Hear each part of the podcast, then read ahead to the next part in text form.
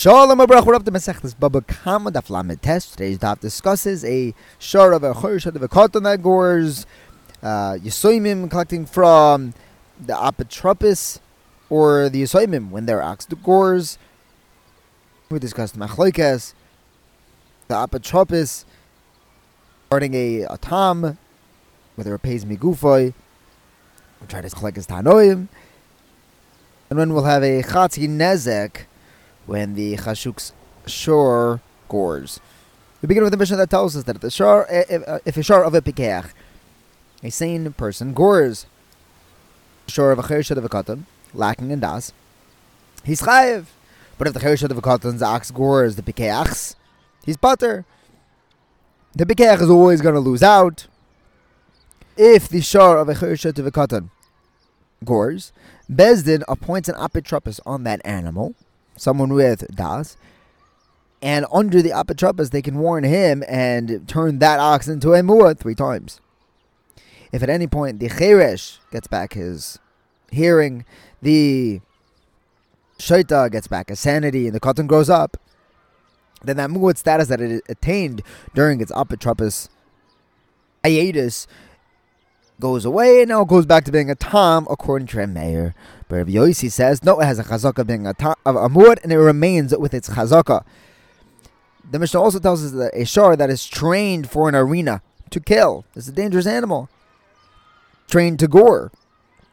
So that's not chayiv misa because the pasuk says ki yigach when an animal suddenly gores, not when it's trained to gore.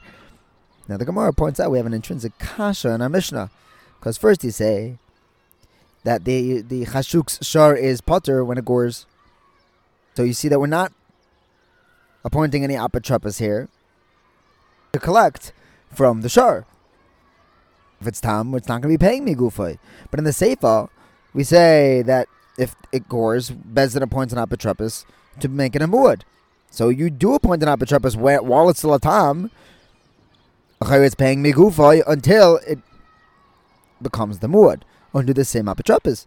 So Rava explains that when this animal becomes a muad, has a chazaka that it's goring, then we appoint the apotropos and make it a muad under him three times. And if it again, it'll have to pay me aliyah nezik shalim. Now the Gemara asks, where does this nezik shalim come from? Rabbi Yochanan says it comes from the Yisoimim. It's their shor muad.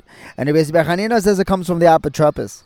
The Gemara says, hold on. Before we explain their shitas, Rabbi Yochanan holds that the Yisayim pay, but Rabbi Yehuda Amar of Asi's Haskin, that we don't collect from Yisoimim's property unless there's a, a ribis accumulating.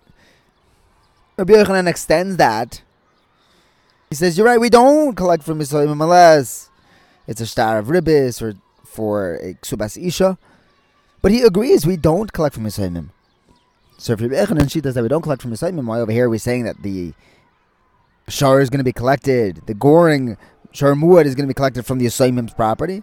So we have two options. Either we can flip around the shitas. Rabbi Echon holds the the apotropos is paying, not the Yisayim. Rabbi Bechanina holds the Yisayim are paying.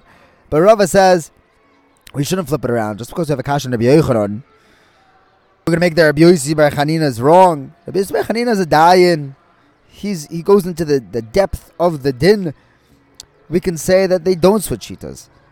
But if we hear Rabbi Yochanan, who really says that we don't take from Yisayimim, he'll say we don't take from Yisayimim unless there's a hezek that comes from them. Nizik, the Yisayimim have the din of a mazik, then they will have to pay. Otherwise, we're not just going to go dig into their estate. So, we explain the Shita Rabbi Yochanan and the Shita of Rabbi Yehuda Meravasi or Rabbi Yossi rather. Rabbi Yochanan holds that you collect from the Yisayimim because if you're going to collect from the apotropos, no one's going to want to be an apotropos because if any damage happens, he's going to be responsible. On the other hand, Rabbi Yossi says it's fine. You can take it from the apotropos because when the Yisayimim get older, they're going to pay him back. It seems that the default is to collect from the apotropos if you can. Now the Gemara suggests that we have a machlekas tanoim, which also would match with our machlekas, whether we set up an apotropos to while it's a tom, so that the people who get damaged by it can collect megufoy chatzin nezek migufoy of this animal. We have a brisa that tells us if you have an ox whose owner becomes a cherish, a shaita, or leaves town, he's, uh, he's overseas. So we have machlekes. Yehud ben Nikusa says, in the name of Sumchis, that this animal remains a tam until the owners come back because you can't give hasra to the owners. He's not present or present in das. The Chachamim say, no, you, you set an apotropos up to accept the warnings to create this, the, the muad status of this animal without the bailim. That's one machlekes. If the owner regains his das, the cherish becomes a pikeach, the shorita gets a sanity, the cotton grows up, the owner comes back from Medinas Hayam. So here Yehuda ben Nekusa Marsumka says that it becomes a tam again. Now it'll only be a muad if it scores another three times with the owner here. And Rabbi Yossi says it remains with his chazaka. The Gemara says, hold on a second. In the Reisha, before the owner regains his sanity, his das, or his presence, Sumcha said that the animal remains with its tamus. Does that mean that it doesn't become a muad? Then why in the seifa do you say that it goes back to being tam? That sounds like it was a muad. You're going to tell me Hareu betamusa means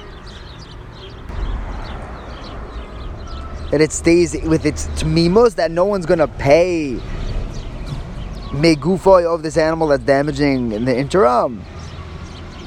See that you don't appoint an apotropos to collect even from its tamos, even while it's a tam, to be able to collect megufoy. The chachamim, they'll say you do appoint a an apotropos, and you can make the animal a wood by warning the apotropos. You see, they hold that you do set up an apotropos to collect from a tam to get to collect megufoy. There's a machlekes tanoim. What's the machlekes in the seifa? Machlekes in the seifa is whether rishus, when the rishus changes, the bailam come back or regain their das, whether that changes the status of the animal from a muad back to tam or not. Sumcha says, yeah, Yossi says no. In the next Gemara we learn that if the shor of a cherish of a cotton gores, Rabbi Yaakov pays chatzi nezek. The Gemara says, one second, who's Rabbi Yaakov? Why is he paying chatzi nezek? He didn't do anything wrong. It's not his. No, Elamai, we have to say Rabbi, Yaakov says that, that the chiyuv is to pay chatzi nezek. What's the case? If the animal's a tam, of course you pay chatzi nezek. Everyone says you pay chatzi nezek, not just Rabbi Yaakov. If the animal's a muad, then whoever was guarding the ox of this charish of cotton, He's either potter if he guarded it well enough, or he's chayz nezik sholim if he was pusheya and didn't guard it well enough. What's this chatzin nezik business that Reb Yaakov was saying? So Rava answers, we're talking about the animal was a muad, so he should be paying nezik sholim. And over here, he was shomer so he should be potter, but he didn't do a good enough shmira. It was a shmira pchusa. There's something lacking in a shmira.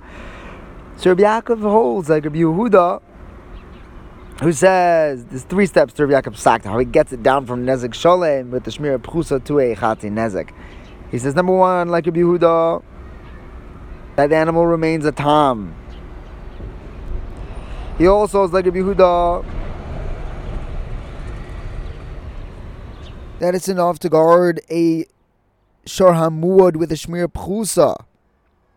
He also, it's like their Abanon who says that you set up an apotropos to be mechayev tam chatzi nezik migufoy.